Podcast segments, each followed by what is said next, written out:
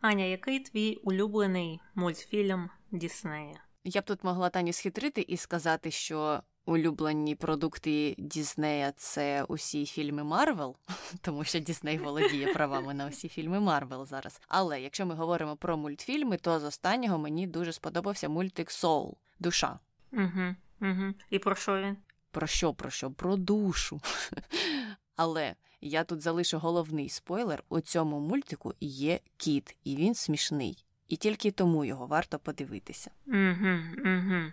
Ну, це добре. А хто знімав той фільм про домашніх тваринок? Це не Дісней? Я так і знала, що ти про нього згадаєш, тому що я про нього теж думала. Ні, це не Дісней, це найбільший конкурент Діснея. Ну, щонайменш дистриб'юцією того мультфільму займалася студія Universal. А знятий він був, здається, Illumination Pictures, чи mm-hmm. якось так ця компанія називається. Mm-hmm. Ну, я нічого з нового Діснеївського не бачила.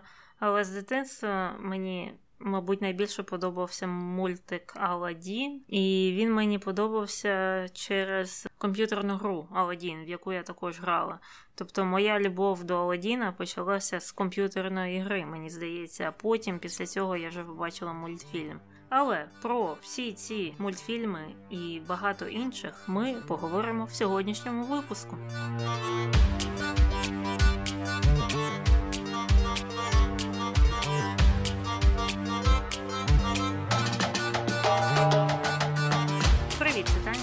Аня. В ефірі подкаст «Не без гріха. Дискусії про відомих людей, їх досягнення та сумнівні вчинки. Сьогодні говоримо про Уолта Діснея і що про нього питають люди. Питають е, багато, і першим е, з таких питань було чи закінчив Дісней університет, або яке у нього навчання було професійне, щось таке. Університет він не закінчив, хоча він закінчував окремі курси в різних е, університетах або мистецьких школах. Він навіть і школу не закінчив. І про це ми поговоримо детальніше у першому розділі нашого подкасту. Але він, як і багато інших наших героїв, має почесні звання із Гарварда, із Єля. Вибирайте, що хочете. Ну, я вже уявляю якого школяра, який, можливо, мріє там стати мультиплікатором чи аніматором, і каже е, своїй мамі: От бачиш, бачиш, Дійсний він не закінчував університет, він не поступав у коледж. І я так буду.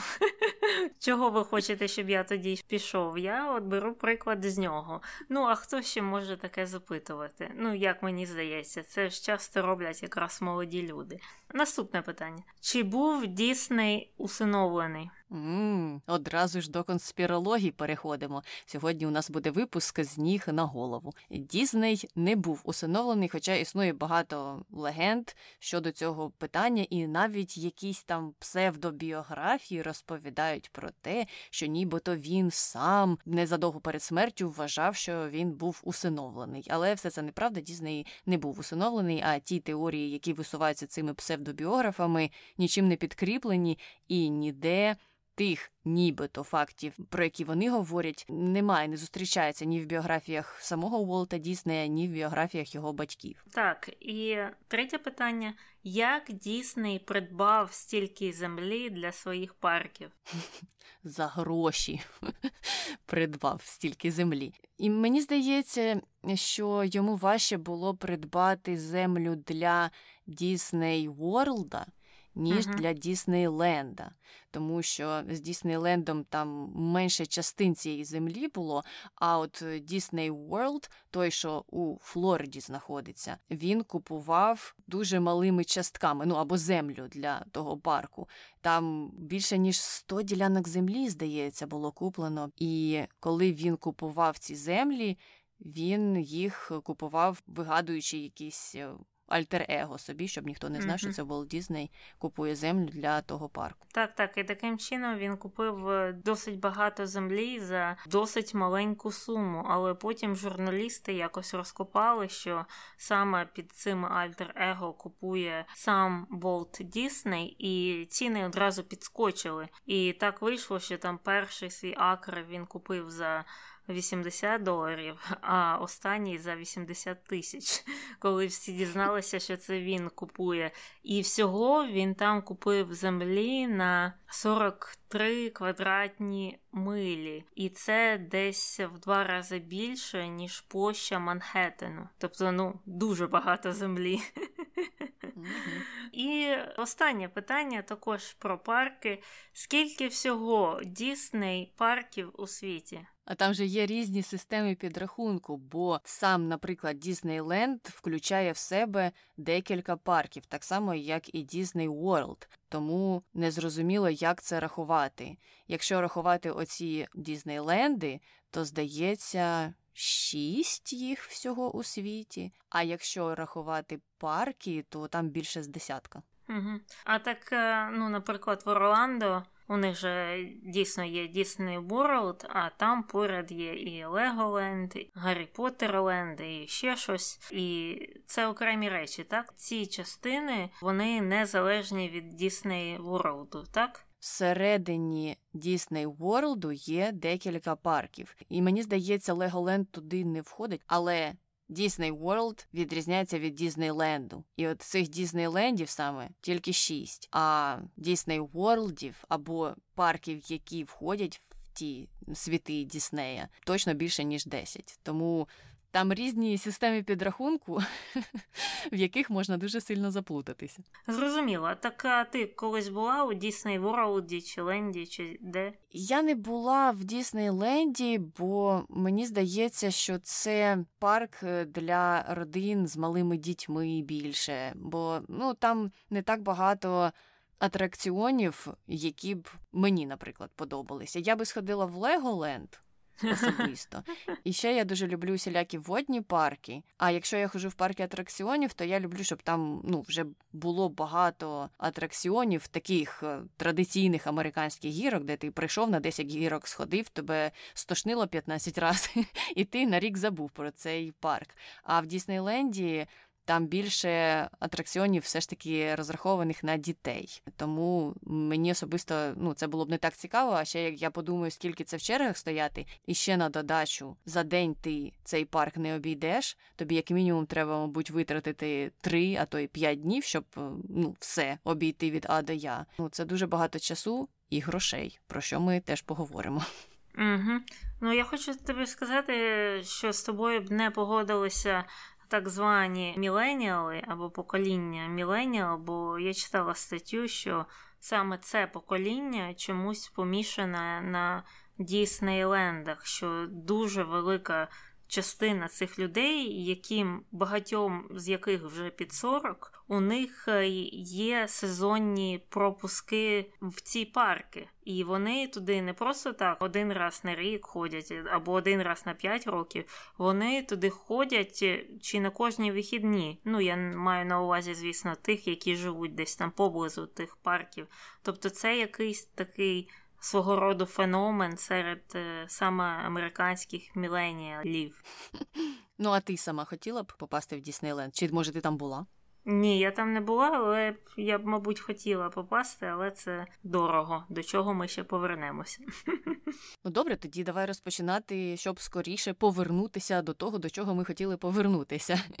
І розкажемо, хто ж такий Уолтер Дісней. А він є американським підприємцем, а ще й аніматором, звичайно ж, і кінопродюсером. І став цей Уолт Дісней піонером американської анімаційної індустрії. Також також він є засновником або був засновником Walt Disney Productions і є рекордсменом за кількістю нагород Оскар. В його колекції є 22 статуетки, і ніхто його не може перевершити вже скільки років. Ну і народився маленький Уолтер 5 грудня 1901 року. Дивися, ми навіть і не готувалися спеціально, але вийшло так, що ми цей подкаст записуємо майже під його день народження. І народився він в Чикаго і був четвертим сином у сім'ї Елаєса та Флорі Дізней. Не був він ніяким всиновленим сином, був їх рідним сином.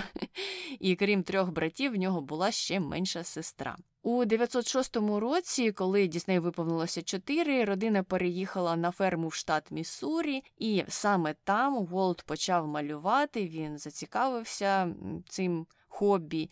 І спочатку він перемальовував комікси в газетах. Ну, я знаю, я теж так робила. Клала листочок на якийсь малюнок, який мене цікавив, і перемальовувала. Але потім він уже став самостійно малювати різні малюночки, і навіть знайшов собі підробіток, коли йому замовили намалювати коня сусідського лікаря. Ну, я сподіваюся, що це не була така історія, як е, у фільмі про містера Біна, де він картину перемальовував, і там вийшло таке щось дуже страшне. Мабуть, все ж таки цей кінь е, виявився гарним, тому що Дісней навіть отримав за це гроші. А у 11-му році Діснеї переїхали в Канзас Сіті, що знову ж таки в тому штаті Міссурі, і там уже Уолт пішов у гімназію Бентона і паралельно також почав цікавитися мистецтвом, а саме театром, і влаштувався на роботу. А на роботу він влаштувався до свого батька, який викупив два газетні маршрути для доставки вранішніх та вечірніх газет. Це був маршрут е, The Kansas City Star і Kansas City Times. І Дісней разом з братом Роєм щоранку прокидалися о 4.30, доставляли вранці Таймс перед школою, потім йшли на навчання, Після школи вони поверталися на роботу і доставляли вже газету Star. І таким чином заробляли собі кишенькові гроші. І цей графік був ну таким досить складним, звичайно, що і вранці і ввечері треба працювати. А між цим ще й школа, а домашні завдання, як робити, незрозуміло. Ну і все це вплинуло на успішність Уолта у школі, хоча він не покинув роботу і продовжував доставляти ці газети протягом шести років. Ну тобто, я так розумію, що батькам було все одно, як він вчиться. Головне було, щоб він заробляв гроші. А вже трошки пізніше він паралельно з навчанням почав ходити на курси в інститут мистецтв, що в Канзас Сіті, і також пройшов заочний курс із карикатури. Ну тобто не полишив оті свої заняття малюванням. Все ж таки, це його цікавило на серйозному рівні, раз він вже вирішив піти на якісь додаткові курси. Угу. Ну е, так цікаво, що це є такою класичною історією з американського суспільства, що якісь там маленькі діти, школярі розвозять газети, кидають їх там на передні газони будинків, і часто показували це в фільмах е, американських знову ж. Але я в своєму житті не бачила жодного разу школяра, який би розвозив газети. Ти бачила? Ні, не бачила. У мене газети з'являються якимось магічним образом на під'їзді до будинку, але я не знаю, хто їх туди доставляє. Вони телепортуються туди. Хоча було б так цікаво дізнатися, хто цим зараз займається. І я знаю, що раніше це був досить гарний підробіток, і навіть давні давні ще часи, коли ну, цим дійсно люди займалися, щоб прогодувати себе і свою родину, вони влаштовували страйки там великим газетам, які не хотіли їм платити заробітну плату, і щось вибивали навіть якісь бонуси. Тобто ця спілка з доставки газет була досить сильною в Америці в певний час. Дійсно, ну мабуть, в майбутньому їх будуть доставляти дрони або взагалі не будуть доставляти, бо всі все читають з екрану зараз. Але ми рухаємося далі разом з Діснеєм у 1917 рік, коли його сім'я повернулася до Чикаго, і там вже Волт пішов до середньої школи, де працював карикатуристом шкільної газети і також малював патріотичні комікси про Першу світову війну. І паралельно він також відвідував вечірні курси в Чикагській академії мистецтв. Це не та академія мистецтв, куди ходив е, Аркель. Можливо, можливо, не знаю точно. Треба перевірити, але так, цікаве співпадіння, якщо воно mm-hmm. таке є. Mm-hmm.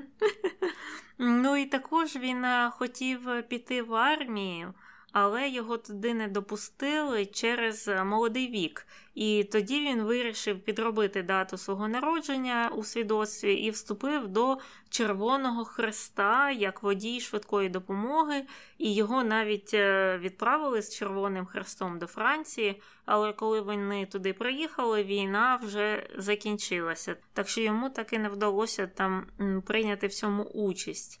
А через два роки, у 19-му році, він повернувся до Канзас Сіті, де влаштувався на роботу асистентом художника в студії комерційного мистецтва Песмен Рубін, і там він малював ілюстрації для реклами, театральних програм, каталогів і таке інше. Але наступного року ця студія занепала, і Діснея через це звільнили. І тоді він вирішив спробувати відкрити власну студію, але йому не вдалося знайти постійних клієнтів. І тоді йому знадобилося знову шукати роботу. Він пішов працювати у іншу компанію під назвою Kansas City Film Ad Company, і там він вже став вивчати техніку анімації з вирізками але вона йому не дуже подобалася. Він був більшим прихильником мальованої анімації. Це ну, Класичний такий вид анімації, коли зображення швидко змінюється, і таким чином вони виглядають як рух. Я таким займалася в школі. У мене була така книжечка, і я там малювала чоловічка, який начебто біжить. І воно виходить, якщо її так швидко гортати, то дійсно утворюється анімація. То бачиш, ти могла стати наступним Волтом Дізнеєм. Таня, чому ти не продовжила розвивати це хобі? Бо мої батьки б, напевно, навіть мене б ніколи не впустили вступати в школу мистецтв, бо вони, як і всі батьки, сказали б, що таким гроші не заробиш. Бачиш, а у Діснея батьки вважали, що добре, роби, що хочеш, головне газети доставляй вчасно на тому маршруті, який ми придбали, а далі вже займайся чим завгодно. Хоча тут е, в цій його фазі роботи і розвитку як митця. Знаєш, що мене зацікавило? Що він влаштувався у компанію, яка робила ілюстрації. Ця компанія збанкрутувала через рік там чи через два. І він вирішив: о, треба свою власну компанію створити. Може, я буду успішним.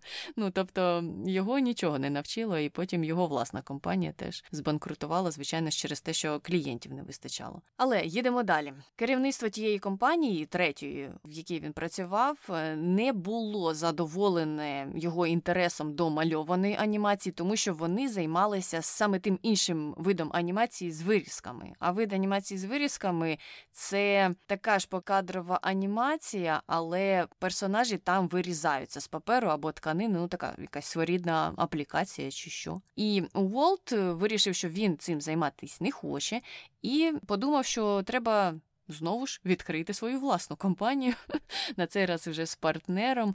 І вони тоді вже знайшли постійного клієнта. Ним був Newman Theater, і цей клієнт, цей театр замовляв у них короткометражні мультфільми. Тобто, це вже не були якісь рекламні кампанії, а основним продуктом все ж таки стали мультфільми.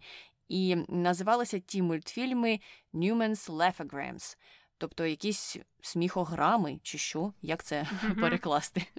Якось так. І ці сміхограми стали досить успішними, і завдяки тому, що Дісней почав отримувати хороші гонорари за ті короткі мультфільми, він зміг найняти більше аніматорів у штат. Компанія розрослася, але я не знаю, що там сталося, чи Дісней не міг планувати наперед, е, чи як, бо він виходить, найняв людей, а вже буквально через рік виявилося, що немає чим тим людям платити. Доходів таких великих е, немає, щоб покривати роботу усього того штату.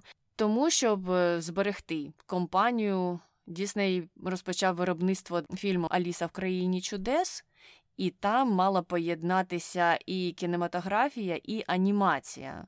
Ну, в якийсь час були популярні такі фільми. Я пам'ятаю, що я в дитинстві теж дивилася щось схоже, і цей фільм-мультфільм називався Марія Мірабела.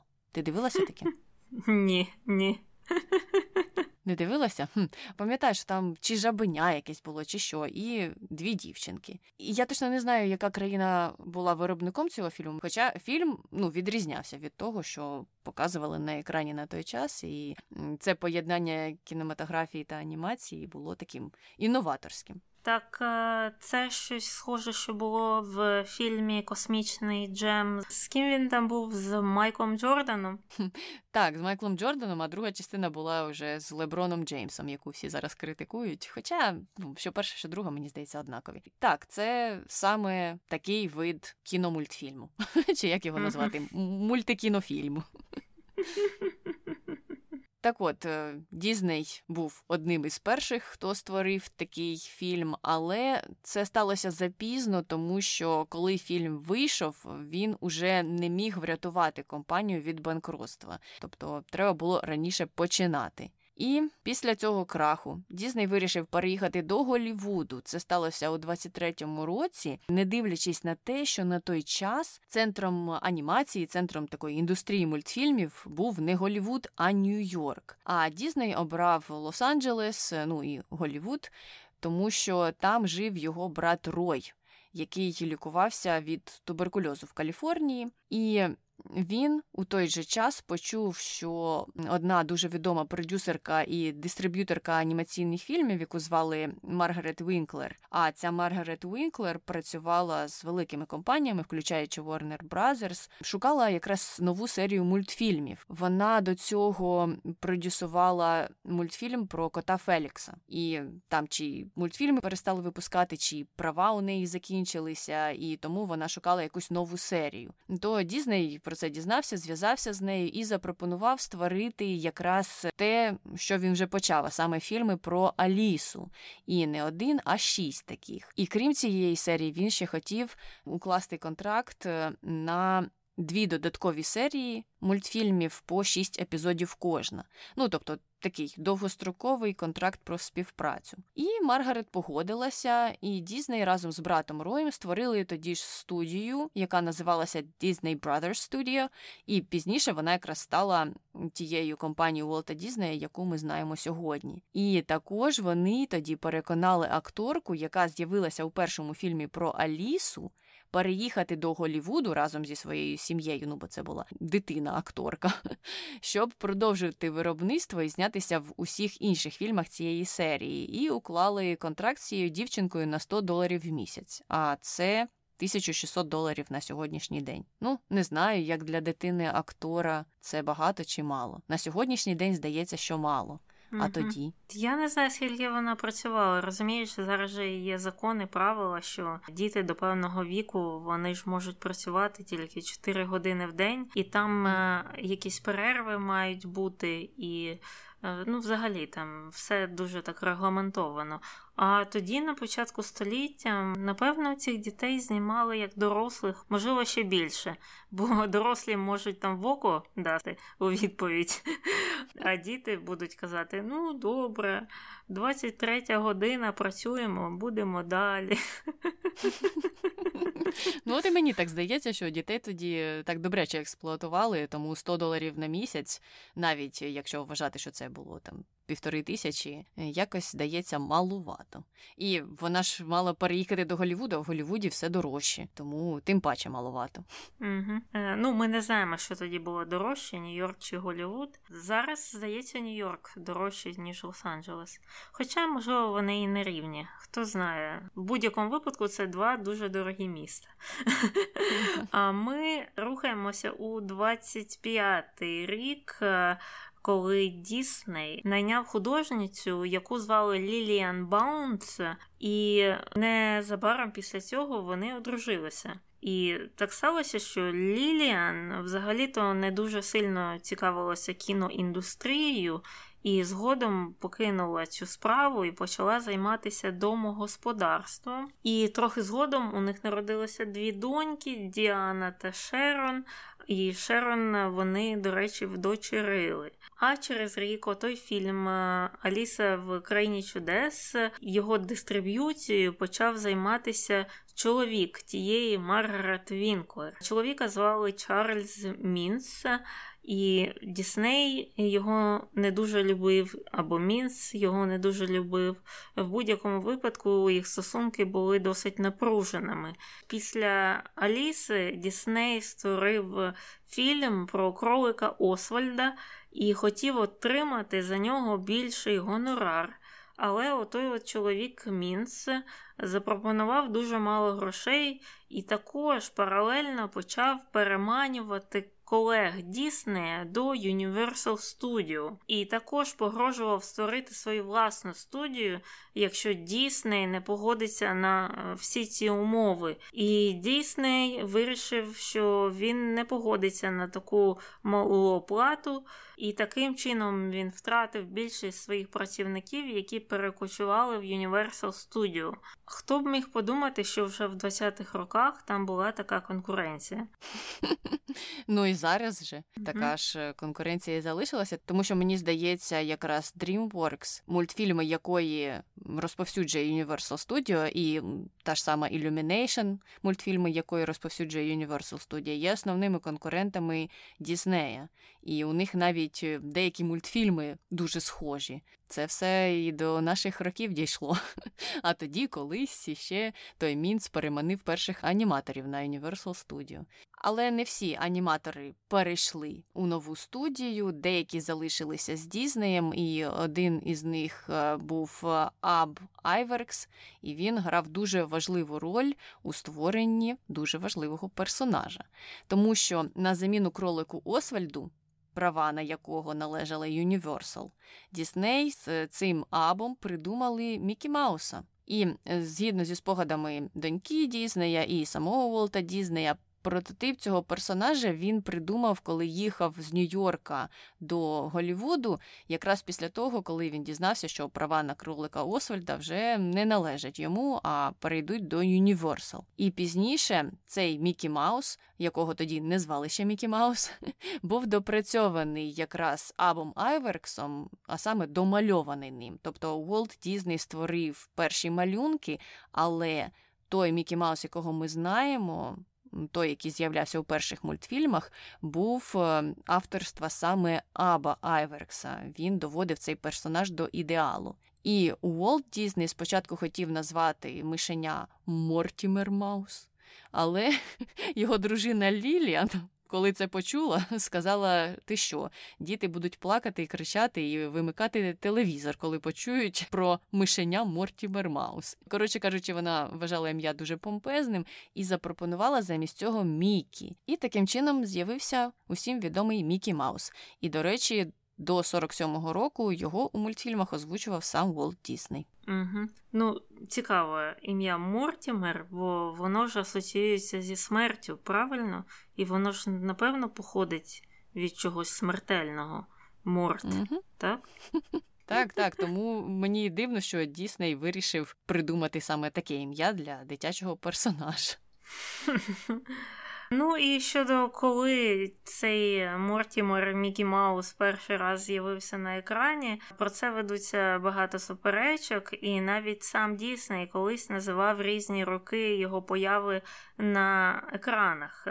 І справа в тому, що Мікі Маус вперше з'явився на екрані у травні 28-го року в мультфільмі Шалений літак, але там він з'явився тільки у тестовому режимі, і взагалі той показ тоді провалився. І Волту не вдалося знайти дистриб'юторів для цього мультфільму. Тобто він так на якийсь широкий екран тоді так і не вийшов. А от у листопаді того ж року вийшов фільм Пароплавчик Віллі, е, який став е, набагато більш успішним і навіть заробив тисячу доларів за два тижні показів на Бродвеї що на сьогодні становить 16 тисяч доларів. І це вважається офіційною появою Мікі Мауса в кінопрокаті.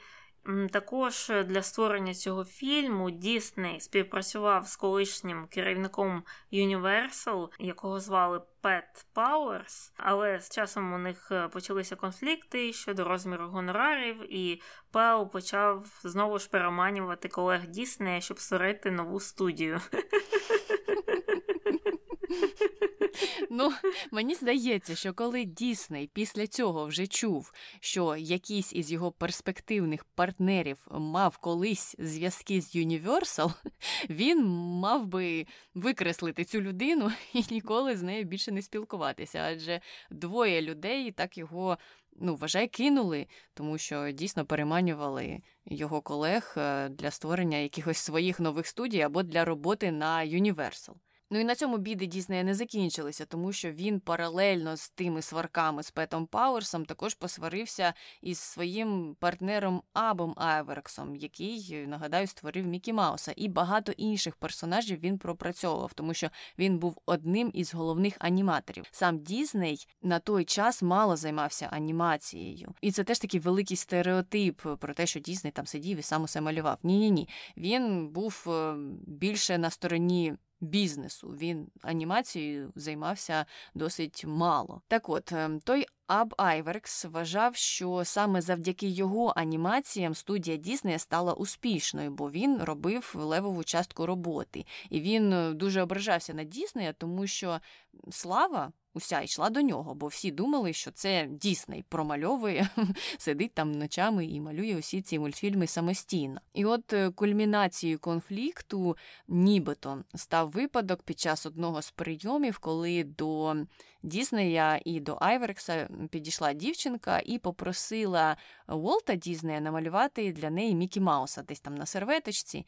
А Уолт, е, в свою чергу, так зневажливо віддав той папірець Айверксу і сказав, щоб він намалював е, мишеня. А Айверкс дуже на це розізлився. І в кінці кінців він пішов зі студії Діснея, започаткував свою студію, але вона, звичайно ж, не змогла скласти конкуренцію уже на той час досить розвинутій компанії Уолта Дізнея і збанкрутувала з часом. Ну і через які проблеми у Діснея у 31-му році стався нервовий зрив, і тому вони з дружиною взяли тривалу відпустку, щоб поїхати до Куби і на Панаму. І після розриву контракту з Тим Пауресом студія Disney уклала контракт з Columbia Pictures на розповсюдження мультфільмів про Мікі Мауса.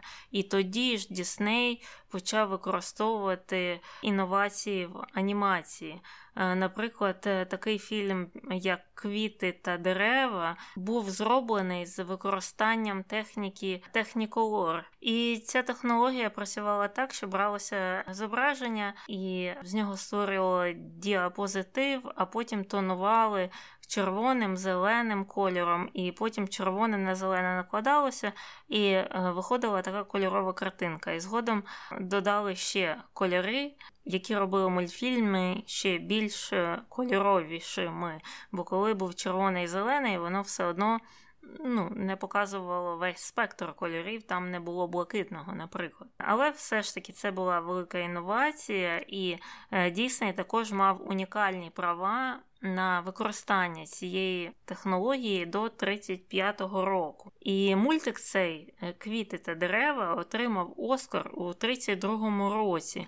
І також е, Дісней отримав почесну нагороду Оскар за створення Мікі Мауса. І потім у 33-му році вийшли троє поросят, і тоді, після цього, вже студія стала дуже успішною, і дійсно вдалося збільшити штат аніматорів і навіть створити відділ історії, де пропрацьовували сюжети майбутніх мультфільмів. Також е, тоді ж, всередині 30-х, Дісней вирішив створити перший е, повнометражний мультфільм і почав кількорічну роботу над фільмом Білосніжка. І тоді не всі вірили в цей проєкт. Вважали, що компанія збанкрутіє, якщо цей мультик не буде користуватися популярністю. Бо тоді це було ще не в тренді. Більшість або всі мультики були короткометражними. І Дісней навіть тоді почали називати дурним через це. І дійсно створення білосніжки було е, досить дорогим задоволенням. Воно обійшлося в півтора мільйони доларів, що на сьогодні становить 31 мільйон, що дуже-дуже багато. Мабуть, ті твої улюблені фільми з Марвелу коштують дешевше. Ну, не знаю, сумніваюся, але мені здається, що так, це для того першого мультика дійсно було багато. Ну так от, е, вони вклали стільки грошей для того, щоб е, досягти максимальної реалістичності в ньому. І також, е, щоб цього досягти, Дісней відправив своїх аніматорів на курси з покращення навичок і навіть найняв для зйомок акторів і тварин, щоб аніматори поспостерігали за ними і могли краще передати рухи людей і тварин знову ж. І от прем'єра цієї білосніжки відбулася у 37-му році. І фільм став успішним і настільки успішним, що став найуспішнішим у 38-му році, і до 39-го року зібрав 6,5 мільйонів доларів. Це зробило його найуспішнішим звуковим фільмом, знятим на той час. Тобто вони заробили на цьому фільмі в три рази більше, ніж вклали, що дійсно є успіхом. Але ця успішна епоха, і вона називалася такою золотою епохою Дізнея, тривала недовго, тому що у кінці 30-х він створив мультфільми Пінокіо і Фантазія, і здавалось би, Пінокіо такий відомий мультфільм. А він не став успішний на той час, коли був випущений. А не став успішний він тому, що тоді якраз почалася Друга світова війна, прокати в Європі закрилися, і Дісней не зміг дистриб'ютувати туди свої мультфільми. Тому студія загалом зазнала на ті часи збитків. І через цю кризу Дісней навіть хотів зробити компанію публічною, тобто вийти на ринок, але йому це тоді не вдалося, і вони вийшли на ринок тільки у 57-му році. І, до речі, вийшли вони з ціною 13,88 за акцію. А зараз е, акція. Дісней складає майже 145 доларів. Хоча я прямо перед випуском щось шукала, ще якісь деталі, і вилізла мені інформація про акції, і вони подешевшили на декілька доларів. Щось там не так. Не знаю, з чим це було пов'язане, тому що мені здається, що акції таких компаній, як Дісней, не дуже сильно коливаються. Але Повертаємося назад від фінансової хвилинки. Дізнею тоді не вдалося вийти на ринок, не вдалося зробити компанію публічною, тому вдалося якось з іншого боку підходити і скорочувати зарплати. І внаслідок чого працівники, звичайно ж, обурилися, почали величезний страйк, і кілька важливих аніматорів навіть звільнилися. Цей страйк продовжувався протягом багатьох тижнів, і студія зазнала звичайно збитків, хоча, незважаючи на це, вони все ж таки протягом цього страйку випустили мультфільм Дамбо, і мультфільм цей став більш популярним ніж попередні Пінокіо та Фантазія. А після того, як США вже оголосили про те, що будуть брати участь у Другій світовій, Дісней швиденько підлаштувалася і сформувала спеціальний підрозділ, який називався Walt Disney Training Films для виробництва навчальних фільмів для військових. Теж уже для нас це не новина. Ми вже про це говорили і у випуску про доктора Сьюза, і про Рональда Рейгана. Так от Дізней теж займався цим питанням. Вони виробляли військові такі пропагандистські фільми, і серед цих фільмів були короткі мультики про Дональда Дака на фронті. Також Дізней створював більш серйозні фільми, наприклад, фільм Обличчя Фюрера, який навіть отримав премію Оскар. Ну, я обличчя Фюрера не дивилася, але Дональд Дак на фронті я дивилася. Ну, це стандартний мультик, просто на воєнну тематику. Так скажи, він також там був без штанів?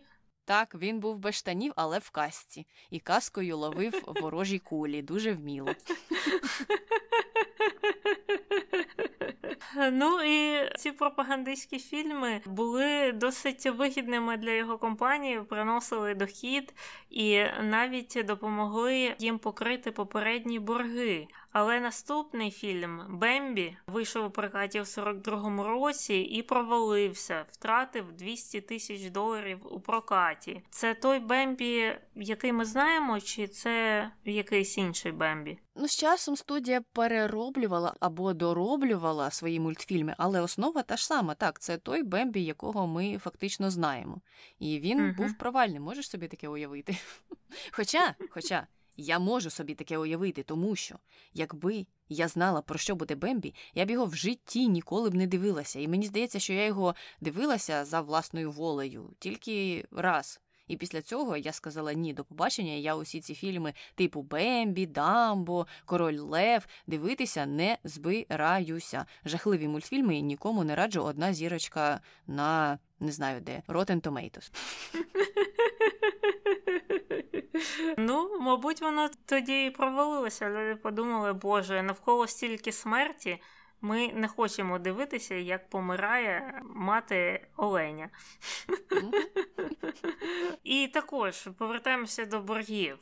У 44-му році Disney компанія мала борги у Bank of America в розмірі 4 мільйонів доларів. Але кредитори з банку вирішили дати їм більше часу на погашення цих боргів, тому що дійсно вірили, що компанія стане в кінці кінців успішною, що в принципі так і сталося. На початку 50-х років вже Дісней випустив попелюшку, і це був перший анімаційний фільм е, його студії за 8 років. Виробництво обійшлося в 2,2 мільйони доларів, і за перший рік прокату цей фільм заробив майже 8 мільйонів доларів. І на той час вже Дісней зосередився на інших проєктах, е, включаючи неанімаційні фільми. Острів Скарбів, Робін Гуд, а також будівництво тематичного парку. На кінець то ми до нього прийшли. Значить, у березні 52-го року він отримав дозвіл на будівництво тематичного парку у місті Бербанк, що поблизу студії Діснея, але та ділянка виявилася трохи замалою. І через це він вирішив купити більшу ділянку, але вона вже знаходилася біля міста Анахайм. Це десь 35 миль від студії Дісней. І він е, наполягав на тому, що треба розділити парк і саму студію, тому що якщо парк буде фінансово провальним, акціонери не розізляться на його студію, щоб це були такі два окремих е, суб'єкти. І для фінансування він е, використовував і свої гроші, і гроші інвесторів а створенням плану займалася окрема команда дизайнерів, які потім стали відомими як імаджінери. Тобто уявники, так? І дійсно відправив цих е, уявників до кожного парку розвагу США, щоб ті проаналізували, які є там сильні, які є слабкі сторони в тих парках, чи є підводні камені, щоб потім е, при проєктуванні цього нового парку можна всього було цього запобігти. Ну, я собі так і уявила, знаєш, усі ці родини веселі у черзі стоять е, на якусь е, чергову американську гірку, і такий уявник з блокнотиком, з ручкою в темних окулярах все записує, і потім він вже сидить у першому ряду того потяга, який їде по американських гірках, і робить усі ці смертельні петлі, і теж записує. Але така гарна практика подивитися на те, що роблять конкуренти, і потім зробити краще, або надихнутися їх ідеями, про що ми трошки поговоримо у контроверсіях. Але поки що повертаємося знову ж до парку розваг. Е, будівельні роботи почалися в 54-му, а уже у 55-му Діснейленд відкрився. Ну, це мені здається шалені темпи будівництва, зважаючи на те, що все ж треба перевірити, протестувати. Там ті імаджінери мали проїхати, мабуть, тими американськими гірками, щоб е, зрозуміти, що все добре і все безпечно. І сама церемонія відкриття парку транслювалася на телеканалі ABC, і її тоді подивилося 70 мільйонів глядачів. І ABC був одним з інвесторів тоді Діснея. Вони заключили контракт е, в обмін на те, що у ABC будуть унікальні права на трансляцію відкриття і на трансляцію деяких інших продуктів студії. І після першого місяця роботи своєї Діснейленд почав приймати понад 20 тисяч відвідувачів на день. А тільки за перший рік там побували 3,6 мільйони людей. А от сьогодні там буває 51 тисяча людей за день. А у Дісней Волді ще більше. Наскільки мені зрозуміло, тому що там більше парків він у себе включає. І ще цікаві порівняння, звичайно, ще з цінами. Коли парк відкрився, то відвідувачі платили всього 1 долар за вхід, це 10 доларів на сьогоднішній день. Але вони мали окремо платити за атракціони, і там приблизно набігало 2,5 долари за 8 атракціонів. Мені здається, це щось схоже на ті так звані луна парки, які були. У нас, ну коли mm-hmm. я була ще в Україні, mm-hmm. жила і ходила в ті парки, то там ти за вхід часто навіть нічого не платив. А от за кожну окрему гірку чи кожний окремий атракціон треба було платити якусь суму, і вона відрізнялася в залежності від того, що це за атракціон. Якщо якийсь нудний там можна заснути, то це був дешевий атракціон, відповідно. І так само починав Дісней. Але у 82-му році вони вирішили, що легше, мабуть, буде просто ввести одну плату тільки за вхід, а далі вже люди будуть безкоштовно йти і користуватися усіма атракціонами, які є в парку. І тоді ціна становила всього на всього 12 доларів. Якщо на сьогодні перевести, це 35 доларів. Ну і це дуже дешево, тому що сьогодні усі ці парки атракціонів, е, звичайно ж, коштують набагато дорожче. Хоча в той же час, мабуть. Там тоді було і менше атракціонів, бо парк е, розростався з роками. І сьогодні я дивилася саме сьогодні, перевіряла. Один дорослий квиток е, становить приблизно 200 доларів, там від 170 до 230 можливо, трошки навіть більше буває. І це залежить від дня тижня, від місяця, від того, за скільки днів ти купуєш квиток. Коротше, там багато дуже умовностей. Крім того, треба окремо платити, звичайно ж, за парковку, окремо платити за кабінки, де ти зберігаєш свої речі, якщо ти хочеш залишити якісь речі там і не тягати їх з собою на ці атракціони. Ну і їжа теж, звичайно ж, оплачується окремо. І так, набігає, виходить досить величенька сума, якщо ти їдеш родиною в Діснейленд, uh-huh. і якщо зважати на те, що за один день. Ти усі атракціони не пройдеш. Можливо, якщо в тебе є пропуск без черги, хоча дуже часто стільки людей купує ті пропуски, нібито без черги, що утворюється додаткова черга з людей, які мають іти без черги. І я сама за цим спостерігала у інших парках, в яких я була, що ти стоїш у звичайній черзі, а потім ще поруч з тобою є черга для людей, які нібито мають пройти без черги. Тому так, все це досить дорого коштує, і до цього треба додати готель і транспорт теж, і виходить така непогана сума. Ну, бідні люди не їздять у Діснейленд, наскільки я розумію. Так, в парку Нивки було дешевше, знаєш, особливо на день захисту дітей. Кожного 1 червня туди пускали дітей безкоштовно, і всі атракціони були безкоштовними. І ми ніколи цього не пропускали, коли я була у школі. А потім, мені здається, його прикрили. Зараз цього луна парку на нимках вже немає. Хм, Я там ніколи не була. Я була тільки у тих парках, які, знаєш, приїздили до тебе в район, наприклад, такі мобільні. І також я була в парку, який був на гідропарку, але там небагато було якихось атракціонів. І я навіть не пам'ятаю, скільки вони тоді коштували. Хоча було доступніше ніж на сьогоднішній день Діснейленд. Це зрозуміло, але і масштаби інші. І про співпрацю з ABC, до речі. Цікаво, що на сьогоднішній день ця співпраця перевернулася, тому що коли Дісней відкривав свій Діснейленд, і коли йому потрібні були гроші інвесторів, він заручився допомогою зі сторони ABC, А на сьогоднішній день студія Дісней володіє студією ABC і усіма каналами ABC, і усім, що з цим пов'язано.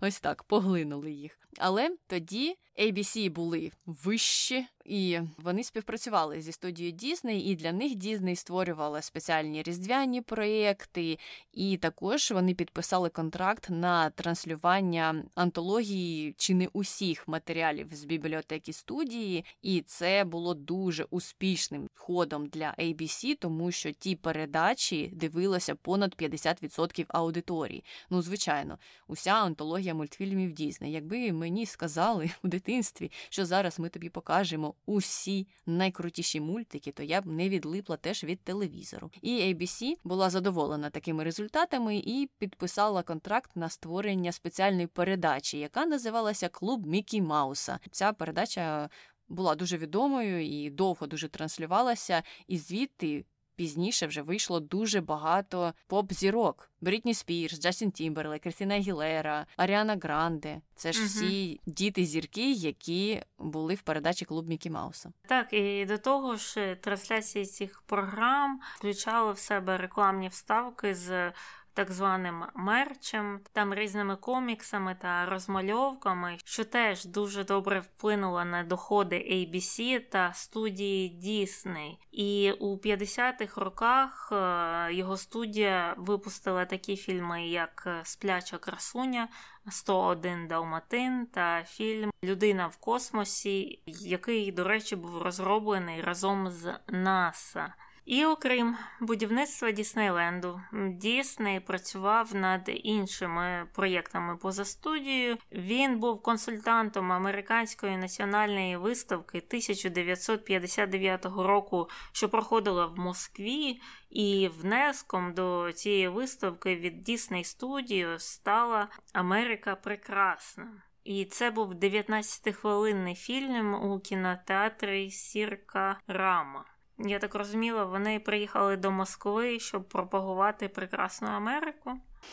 Так, а ти не чула про цю виставку, американську національну виставку у 59-му році? Це ж там, де ледь не вперше розливали усім пепсі, і після цього казали, що це ж після цієї виставки СРСР підсіло на цю пепсі, і потім люди mm-hmm. просто вимагали її і казали, що ми без пепсі жити не можемо. І там були розроблені такі різні павільйони з різними темами, які стосувалися життя в Америці. Там, наприклад, були моделі традиційної американської кухні, і люди могли побачити, що ж там за інновації є у тих штатах.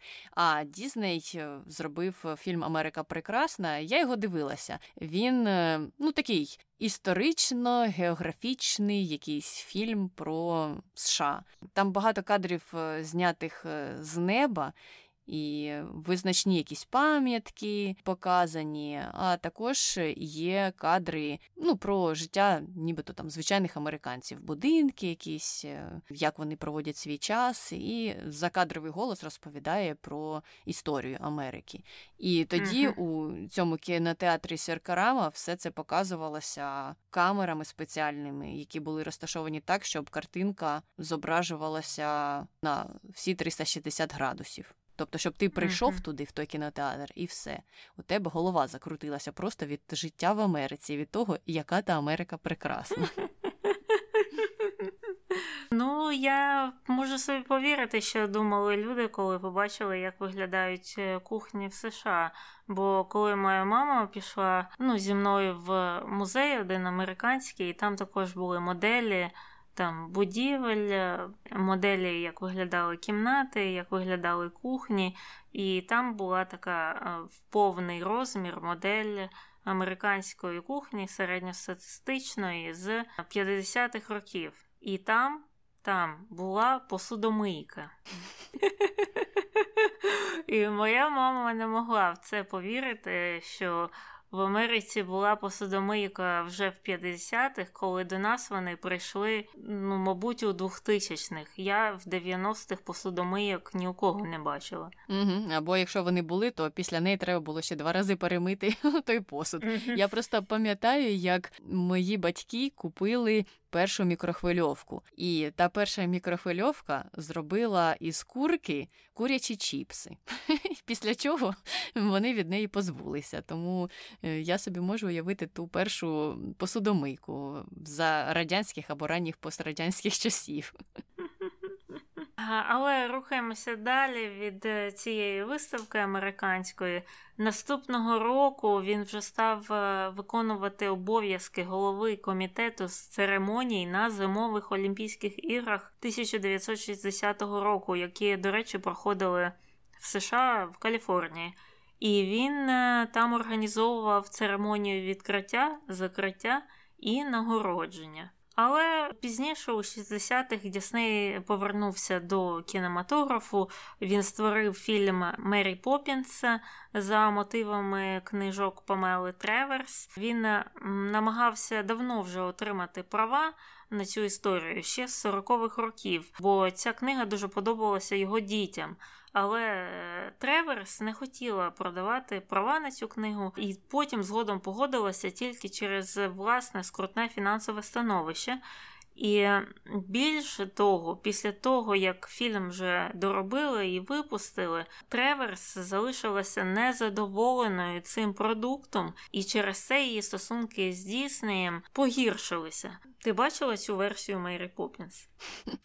Ні, я ту версію не бачила, але я колись бачила фільм про створення Мері Поппінс. І там, звичайно, все було більш гламурно, і те напруження в їх стосунках е, описувалося, але потім нібито вони прийшли до якоїсь згоди.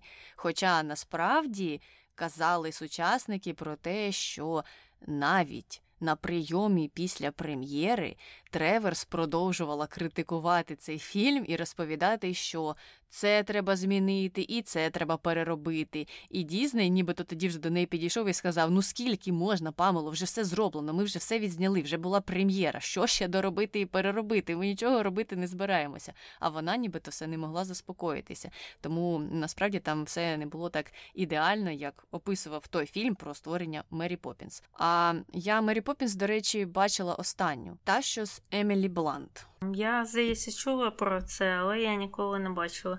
Мені здається, єдину Мері Поппінс, яку я колись бачила, це радянська, і то не повністю. Я з радянської Мері Поппінс пам'ятаю пісню про 33 корови. О, так, я її дуже любила.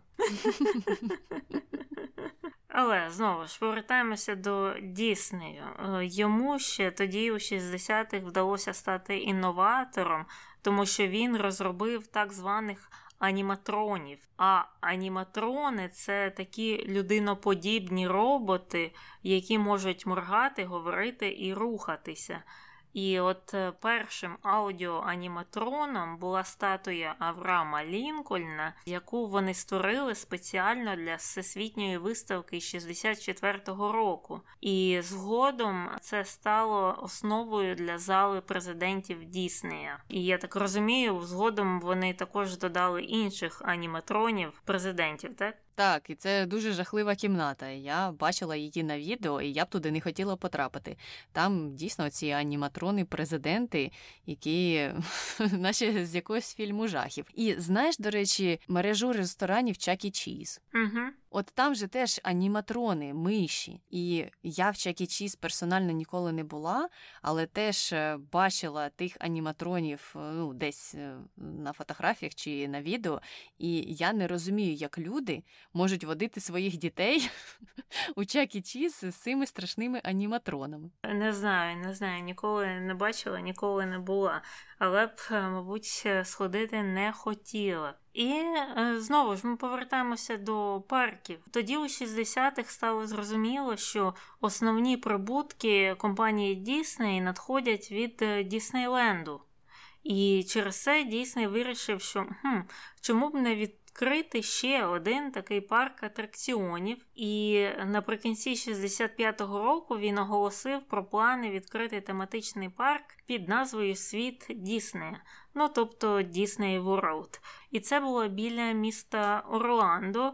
І цей Disney World мав включати в себе чарівне королівство, плюс поля для гольфу, курортні готелі, а серцем цього Disney World мав стати так званий Іп-Кот.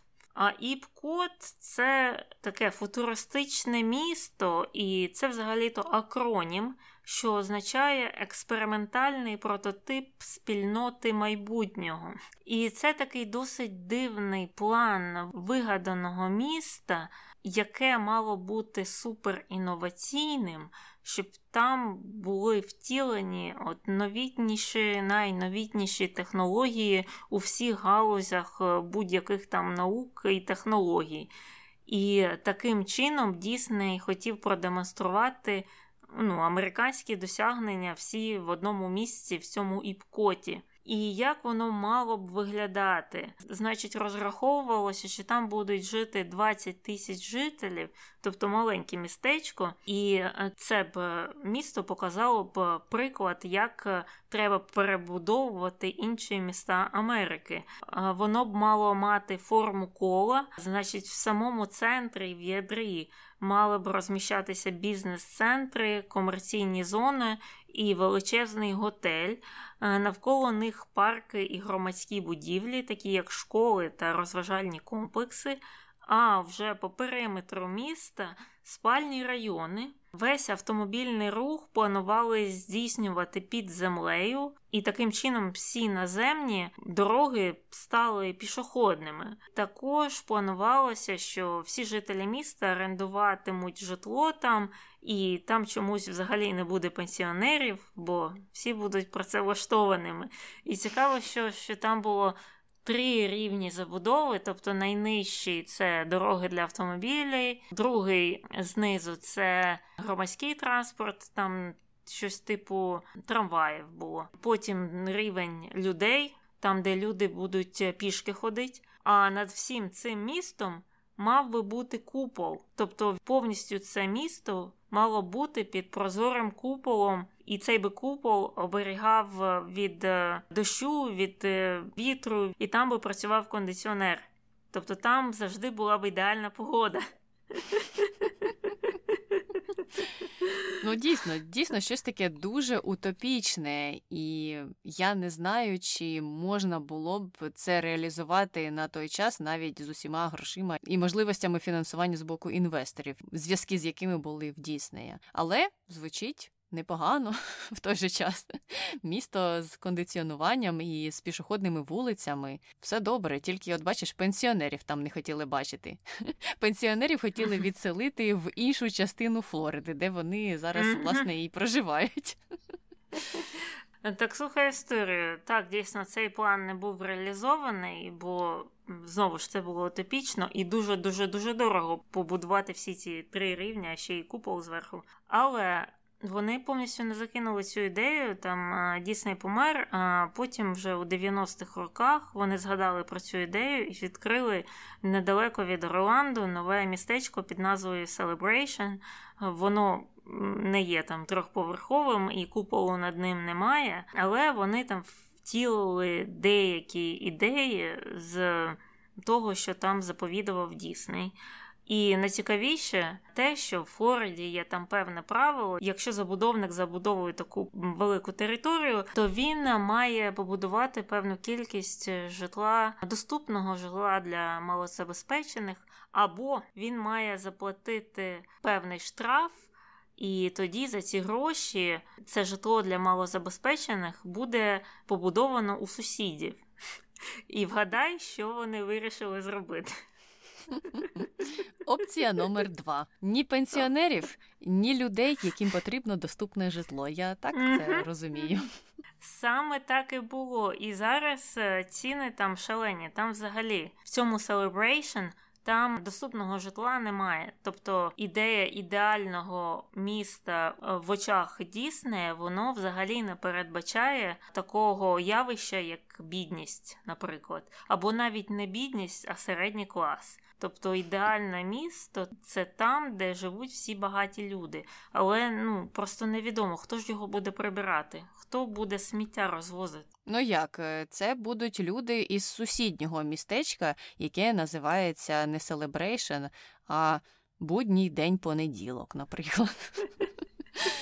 Хоча е, заради справедливості треба зазначити, що у своєму іпкоті Дісней саме і хотів передбачити те, що люди не могли б викупити це житло. Всі мали орендувати. Яка там сума оренди була б, я не знаю але він знав, що якщо виставить на продаж житло у цьому місті, ну якщо це місто побудують і потім дійде до продажу, він е, розумів, що ціни будуть космічними і що не всі зможуть собі дозволити це.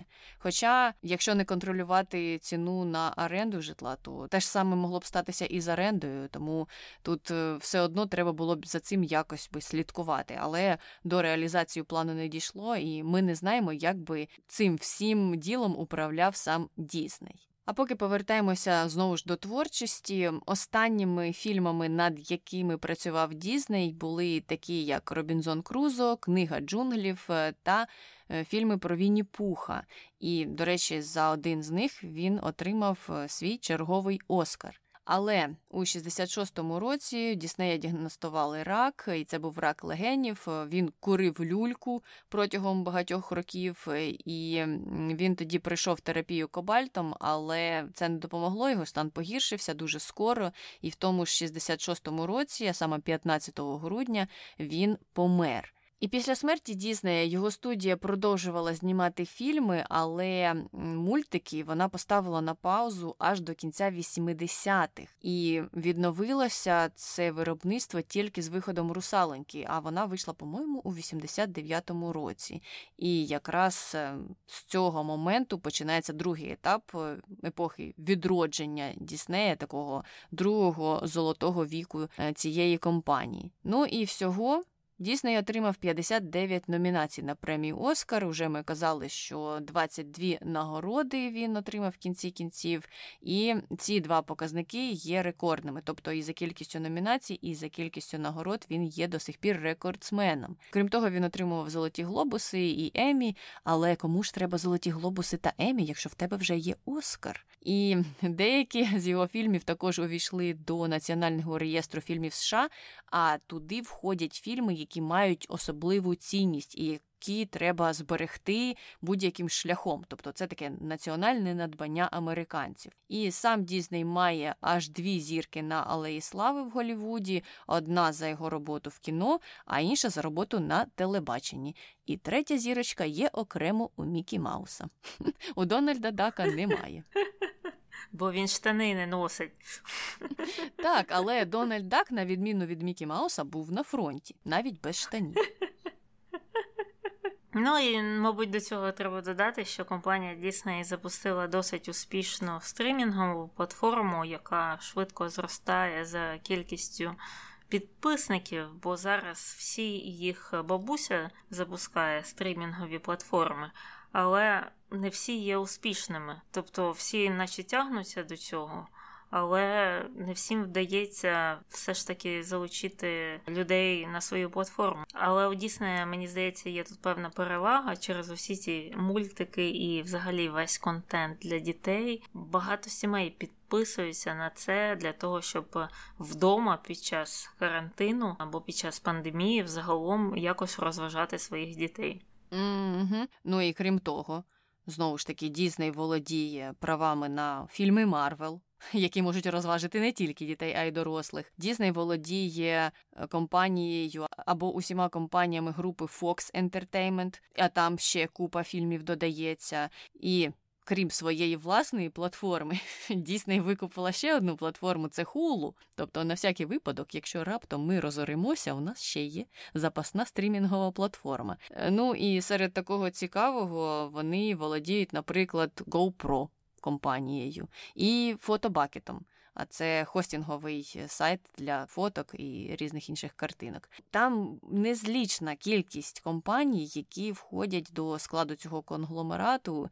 І ми також вже згадували про такі величезні величезні корпорації, як ABC, здавалось би, що сама по собі компанія велика, але володіє нею Дісней. Угу. Ну що, і таким чином ми підійшли до кінця е, досягнень Волта Діснея, і можемо переходити до контроверсій, яких, е, до речі, немало. Перша стосується, як часто це буває, з людьми того покоління з антисемітизмом. Діснея довго і часто звинувачують в антисемітизмі за те, що він колись провів персональну екскурсію нацистській пропагандистці Лені Ріфеншталь. Ця екскурсія була його студією і проводилася через місяць після погромів, які потім стали відомі як Кришталева ніч. А це була така перша керована німецькими нацистами акція фізичного насильства щодо євреїв на території Німеччини, і це відбулося у листопаді 38-го року. І також е, відомо, що у 30-х роках Дісней відвідував засідання про нацистської організації німецько-американського фонду. Я так розумію, це тоді, коли вони ще були не заборонені. Але його колеги та біографи казали, що ні-ні ні, сам він антисемітом ніколи не був. Але серед його знайомих і друзів часто зустрічалися такі люди. І тому через цих е, антисемітських друзів постраждала його репутація. І до того ж, він часто жертвував гроші єврейським організаціям, але в той же час підтримував зв'язки з своїми антисемітськими друзями, і через це репутація його продовжувала погіршуватися, і про це продовжували писати. Ну, не зрозуміло, чого він підтримував з ними зв'язки, якщо це вони були друзями його. Може, знаєш, як друзі паралельно інвестори, тому треба підтримувати зв'язки. Мабуть, якось так це все було, але і правда намагаються його відбілити, і те пожертвування грошей єврейським організаціям це вже відбілення його самого з його ж боку. Не знаю, як це допомогло. Можливо, трошки згладило ситуацію, хоча зв'язки з сумнівними людьми завжди псують репутацію, і це бувало вже не з одним із наших персонажів, про яких ми говорили в минулому. І друга контроверсія теж дуже схожа на першу. Це контроверсія щодо расової нечутливості. Е, фільми Дізнея 30-х-50-х років критикували за расові стереотипи. Теж традиційна критика багатьох продуктів тієї епохи, ну і раніше, і пізніше виходило багато фільмів дуже схожих на те. І особливій критиці тоді піддали фільм, який називався Пісня Півдня. Ну, вже з назви можна зрозуміти, що, мабуть, щось там буде не те. І у тому фільмі, як у багатьох книгах, ідеалізувалися стосунки між порабовласненими людьми і рабовласниками. Ну, показувалося, як все насправді добре, і що не так погано, і що ті порабовласнені люди вже й не проти бути порабовласненими, їм вільними людьми не хочеться, бути їм і так добре. Крім того, там показувало таке зневажливе ставлення до темношкірих людей і всі оці відомі стереотипи. І паралельно першій контроверсії, дуже схожа на неї, сучасники свідчили про те, що сам Дісней ні в якому разі не був расистом. Хоча варто зазначити, що в той же час були свідчення про те, що він використовував слово на букву Н. Це можна списати знову ж таки на ту епоху, тоді всі нібито так говорили, але Варто це зазначити. І сучасники казали, що він просто жив за традиціями тих часів і був не те, щоб расистом, а більше таким нечутливим до расових питань, бо тоді всі такими були, нікого це не цікавило. Але в той же час Дісней працював над собою і намагався якось залагодити цю критику. І це він робив, наприклад, за допомогою агітації щодо нагороди почесним Оскаром Джеймса Баскета. А Джеймс Баскет виконував головну роль у фільмі Пісня Півдня. І в кінці кінців він став першим темношкірим актором, який отримав цей почесний Оскар. Ну тут е, так, трохи теж е, двояка агітація, знаєш, і щоб себе відбілити, і щоб твій mm-hmm. фільм отримав почесний Оскар, mm-hmm. ну і актор паралельно. Я, звичайно, вірю, що мотивація Дізнея була хорошою, хоча не можна ж не зазначити, що він від цього сам теж отримав якийсь позитивний ефект. Mm-hmm. Так, ну і третя наша контроверсія стосується його сумнівних переконань і деяких практик. Значить, протягом тривалого часу у Діснейленд не пускали людей з довгим волоссям, бородою чи вусами. У парку була вимога про те, що гості і працівники мають дотримуватися певного дрес-коду, тому ті люди, у кого є волосся або борода, які тоді вважалися недоглянутими, їх не могли пустити до парку. І я от не можу зрозуміти, звідки пішла ця політика. Тобто жінки з довгим волоссям туди не могли потрапити. Ні, ні, ні. Це не просто жінки з довгим волоссям, а, наприклад, жінки хіппі чи чоловіки хіппі. Ну ти ж знаєш, вони так брудно виглядають і жахливо. А от якщо ти з доглянутим волоссям, яке заплетене в тугу притугу косу, то тоді, будь ласка, заходь. І так само з бородою чи вусами. Якщо в тебе якісь довжелезні вуса чи борода, то до побачення йди поголися, а потім вертайся. А якщо твоя борода якась коротка чи причесана, то можеш заходити. З одного боку. Компанія приватна, парк приватний, нібито можуть встановлювати свій власний дрес-код. На даний момент, на сьогоднішній день, дрес-код є в багатьох установах і закладах, але саме цей дрес-код ну, якось виглядає дуже дивно і натякає на те, яких людей хотіли бачити у своєму парку ті, хто його створював. Тобто, це була така, мабуть, родина традиційна. Ніяких тобі там хіппі, ніяких е, відхилень від традиційного вигляду стереотипних людей, якими ми їх уявляємо у 50-х там чи 60-х роках. Угу. Ну і до того ж тоді жінки також мали коротке волосся досить коротке, воно стало довшити вже у 70-х, здається. І тільки так, напевно, у хіпі в ті роки, в 60-ті, було довге волосся, а всі інші жінки вони дійсно мали коротку стрижку. Але у Діснея була ще одна дивна практика. Його звинуватили у підробці кадрів фільму Біла пустота. В тому фільмі він, начебто, створив е, міф про тенденції до масового самогубства серед лемінгів. І там у фільмі зображені лемінги, які стрибають скелі. Але в 83-му році канадська телерадіомовна корпорація виявила, що ці сцени були підроблені. Це був монтаж. Значить, е, режисери просто скидували лемінгів зі скелі, а потім редагували кадри так, щоб це виглядало, ніби вони самі стрибують з цієї скелі. Ну і лемінги це ж такі маленькі, чудові, гарненькі тваринки, так? Угу, Маленькі гризунці. І вони дійсно дуже симпатичні. І цей міф розрісся настільки, що дітям навіть в школі розказували про такі дивні тенденції лемінгів до самогубства. От ці лемінги дурні, біжать, біжать і зі скелі так плюх і вниз. А виявилося, що за цим усім стояли режисери студії Діснея, які створили цей жахливий міф, просто скидаючи бідних тваринок зі скелі. І незрозуміло, навіщо їм це було робити. Цей фільм Біла пустота він мав стати таким науковим. Там було багато про тварин, про природу. І, до речі, ще одна історія з тими лемінгами була пов'язана з тим, що коли про них знімали сюжет, то казали, що вони живуть там в якійсь провінції Канади, де насправді вони не проживали. Їх просто ця група творців викупила у інуїтів, там де вони проживали, перевезла в ту провінцію, про яку вони знімали сюжет, і почала далі створювати якісь е, інші міфи, і в тому числі той про самогубство. І я не знаю навіщо. Ну навіщо це було робити?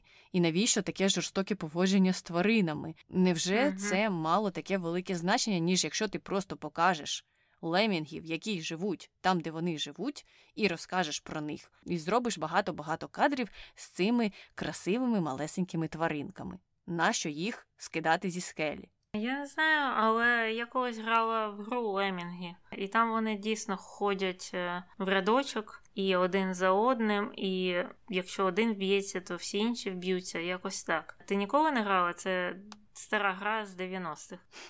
Ні, не грала, але вона, мабуть, теж була заснована на тому міфі. Мабуть, мабуть, ну лемінги ж вони ж рядочок один за одним не ходять, правильно? Я не знаю, чи вони ходять, але саме тенденції до масового самогубства в них немає. Немає такого, що uh-huh. якщо навіть вони це роблять, і один стрибне зі скелі, то всі інші. Знаєш, як там мама колись казала. Uh-huh.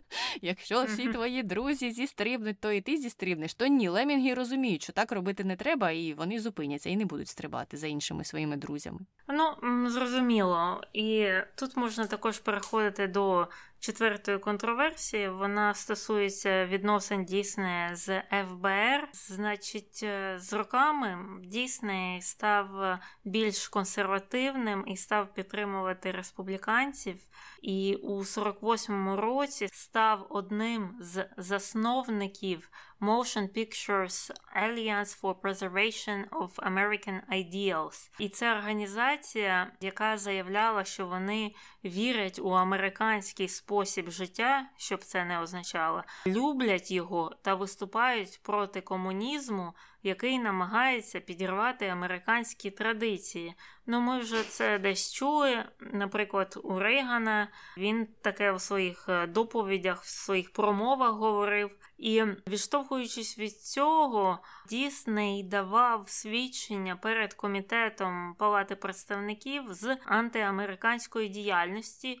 І під час цих е, свідчень він називав аніматорів, які виступали за профспілки і страйкували проти рішення знизити зарплату у 41-му році. І називав він цих людей комуністичними агітаторами, просто за те, що. Вони хотіли підвищення зарплатні, і це робило вже з них комуністів в очах Діснея. Також е, він тоді заявляв, що той страйк, який очолили ці аніматори був е, частиною організованих комуністичних зусиль, щоб отримати вплив у Голівуді. Потім, через багато років, у 93-му, е, New York Times е, випустила статтю, в якій стверджувала, що насправді Дісней передавав секретну інформацію ФБР з 40-го року до своєї смерті у 66-му році, і в обмін на цю інформацію Едгар Гувер ем, дозволяв Діснею робити зйомки у штаб-квартирі ФБР у Вашингтоні. І навіть у 54-му році Дісней був призначений спеціальним агентом, відповідальним за контакти. Тобто, фактично виходить, що він здавав людей в ФБР, тих людей, яких він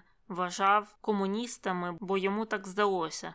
Ну, подібна, дуже подібна історія до Рейгана, там, де він бачив людину у червоній футбольці і називав його комуністом. Так, це мені теж нагадало історію з Рейганом. Ми ще Таких людей згадували, мені здається, в випуску про Чарлі Чапліна, але там трошки по-іншому uh-huh. це відбувалося з його сторони. І Дісней так був інформатором, передавав якісь дані. І просто прочитавши трохи про ту антикомуністичну паніку, яка відбувалася протягом цього періоду у США, можна зрозуміти, що в більшості випадків не всі ті лідери профспілок або ті люди, які хотіли створити профспілки, були тими, хто хоче підірвати американські цінності і створити в Голлівуді, не знаю, якийсь осередок СРСР і е, там е, виробляти пропагандистські фільми про те, як насправді комунізм кращий за капіталізм. Ні, це просто були люди, які виступали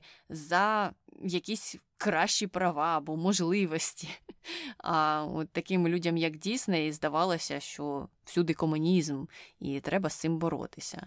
І через це це дуже контроверсійний момент у його біографії. І тут ми переходимо до наступної контроверсії, яка більше пов'язана із роботою його студії, бо студія Діснея пов'язана з самим Дізнеєм, але багато проблем, які ми далі будемо обговорювати, відбувалися після смерті Дізнея, тобто безпосередньо сам він на це вже ніяк не міг вплинути. Так от е, критика студії Діснея пов'язана часто із расовими стереотипами. Ми це вже трошки проговорювали з сексизмом, із плагіатом та з іншими питаннями. І почнемо з расових стереотипів стереотипів, а саме з того, що небілі персонажі часто зображуються досить стереотипно. Ну а ще частіше вони не є головними персонажами. Хто там головна була небіла принцеса? Тіана у 2009 році це сталося, чи шостому, десь так. Тобто до цього не було головних персонажів не білих. Е, ну, Там ще Аладдін був, але з Аладдіном теж є проблеми. А саме такі, що цей мультик так, він показує людей неєвропейського етносу, але в той же час він має купу стереотипів. І в той же час ми вже колись згадували в якомусь із випусків, що Аладдіна писали з Тома Круза. Мабуть, це ми згадували у випуску про Тома Круза. Все логічно. І Аладдін а разом з ним і Жасмін, а разом з ними і Султан, мені здається, дуже світлі і за кольором шкіри відрізняються сильно від другорядних персонажів, якщо звернути на це увагу. І тоді задаєшся питанням, а чому це так цікаво зробили? І крім того, в мультику про Аладдіна є відома пісня Арабська ніч, і там спочатку був такий рядок, в якому співалося, де вони відрізають тобі вухо, якщо їм не подобається твоє обличчя. Це, звичайно ж, варварство. Але це нічого, бо ми вдома, це наш дім. І арабо-американські групи поскаржилися на такий рядок. Їм здалося, і справедливо мені здається, що здалося, що це все стереотипи, і це є принизливим для жителів Близького Сходу. І студія Дізней в кінці кінців змінила текст пісні, забрала ту фразу про вухо, але залишила частину її про варварство. І люди все одно продовжували скаржуватися і казали, чого це ви нас називаєте варварами. Але Дізней казав, що ні-ні ні. Ну це ж вже таке більш нейтральне поняття.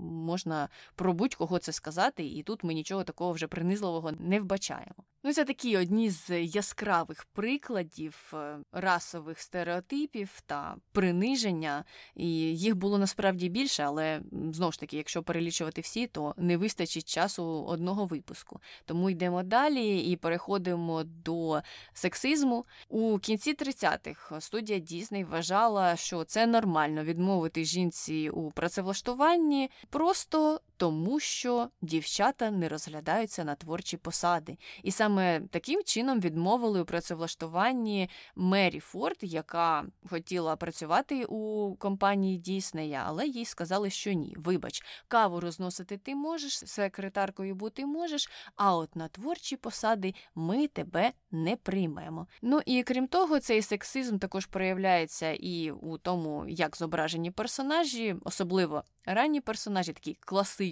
принцеси Діснея, вони є досить інертними, сидять, чекають, поки до них прийде принц, поцілує їх, там розбудить, і потім все буде добре. Але Знову ж таки, варто зазначити, що з часом вони почали виправлятися. Тиск суспільства, мабуть, був е, досить сильним, і вже в 90-х ця тенденція почала змінюватися. І бачиш у сучасних фільмах Діснея більш сучасних принцес, які вже не такі інертні, а звичайно ж активніші.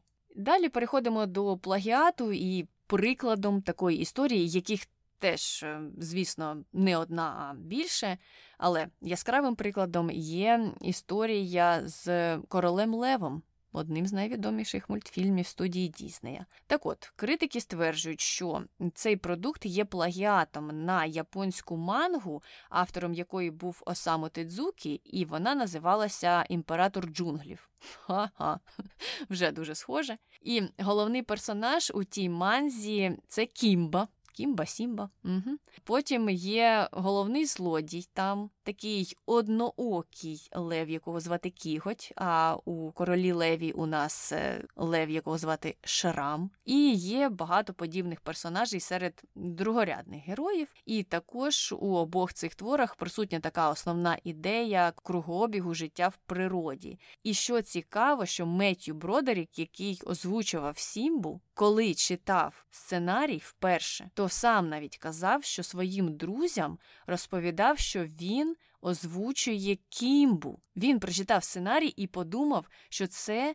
не король Лев, що це не нібито оригінальний сценарій від Дізнея. Він подумав, що Дізней якось там викупили права цієї манги. До речі, ця манга була теж екранізована, і її показували, і навіть в Америці, не тільки в Японії. І він знав про цю мангу, про існування цього продукту. То він думав, що він якраз і озвучує мультик про імператора джунглів. А потім виявилося, що ні, це нібито оригінальний сценарій Дізнея.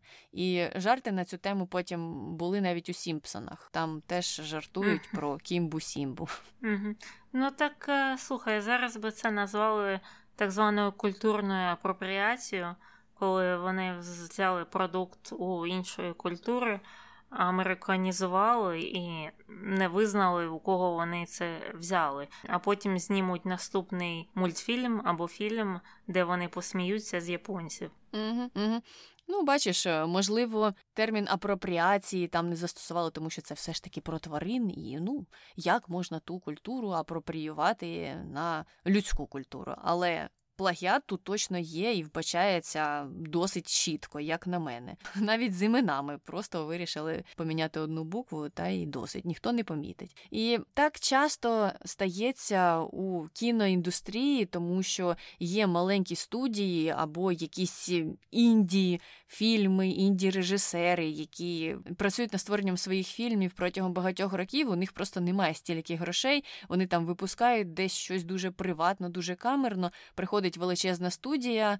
Надихається цим продуктом і створює свій величезний блокбастер, який потім заробляє мільярди доларів. Тому так, історія не унікальна, і великі студії у цьому були помічені багато разів. Тому і репутація компанії Дізнея не є такою вже казковою і ідеальною, і є багато інших прикладів, коли вони виглядали досить погано. Навіть е, з цими парками існує багато критики щодо того, що вони наймають людей е, і платять їм мінімальну зарплату. У них є нібито стипендії або там стипендійні програми, як вони їх називають, і uh туди йдуть студенти, а часто студенти навіть за кордону. І Дісней представляє ці програми як щось унікальне, якийсь досвід, якого ти не отримаєш ніде. Хоча насправді ти стоїш у костюмі Дональда Дака 16 годин на добу і обливаєшся трьома потами, і отримаєш за це мінімальну заробітну плату. Тут е, можна подивитися на ці всі історії з різних боків, е, і, звичайно ж, вбачити дуже сумнівні практики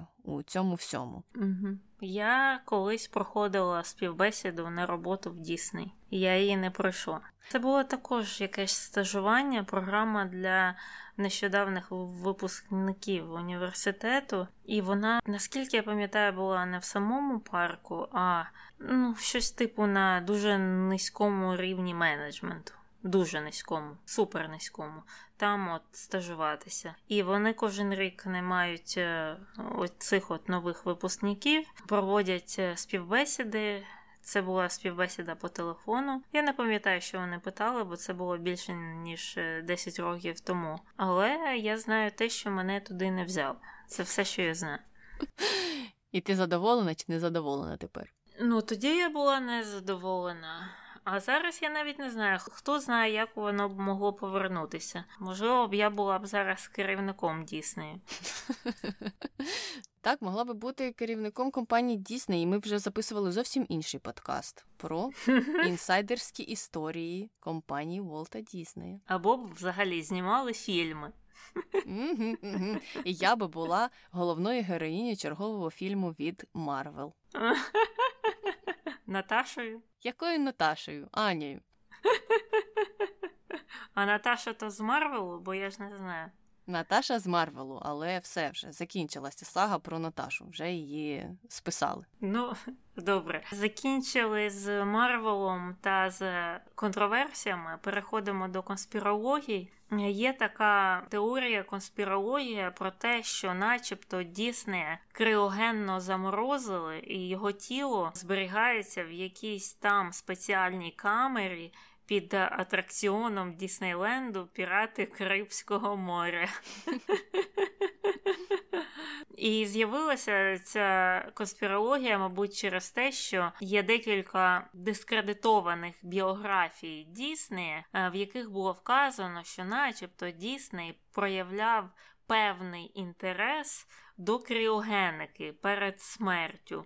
І саме через це його похорони були такими приватними, туди нікого не пустили, і що після цього вони, начебто, його заморозили або замість цього заморозили. І також є теорії, що була заморожена тільки голова.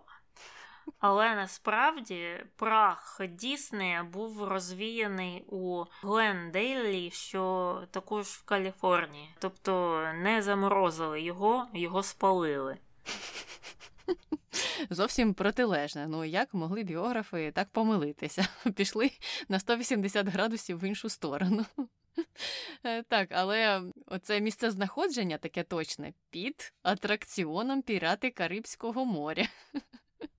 Три кроки на захід, п'ять на схід, потім на північ, і дійдете прямо там, де він і знаходиться. А до речі, такий фан-факт швиденький. Пірати Карибського моря це один з найпопулярніших атракціонів в Діснейленді. І до цього можна, мабуть, прив'язати ще одну конспірологію. А чому він такий популярний? Не дарма, мабуть, заморожена голова Дізнея всіх туди веде якось магнітним зв'язком, тягне до того атракціону. Е, ну і все. Ми закінчили з конспірологіями, закінчили з Уолтом Дізнеєм. Якщо ви хочете щось додати або написати нам про свої улюблені фільми, мультфільми чи якісь передачі пов'язані зі студією Уолта Дізнея, то обов'язково пишіть. А ми переходимо до коментарів про Ніколаса Мадуро.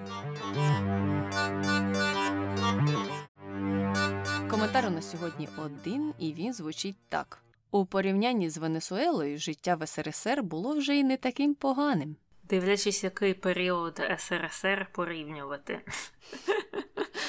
Мені здається, що в Венесуелі трохи краще, бо там є певна надія на зміни, тому що Венесуела до Мадуро була демократичною країною і країною дуже багатою, найбагатішою на південноамериканському континенті. І при зміні влади майбутній і певних реформах в економіці ця країна буде процвітати.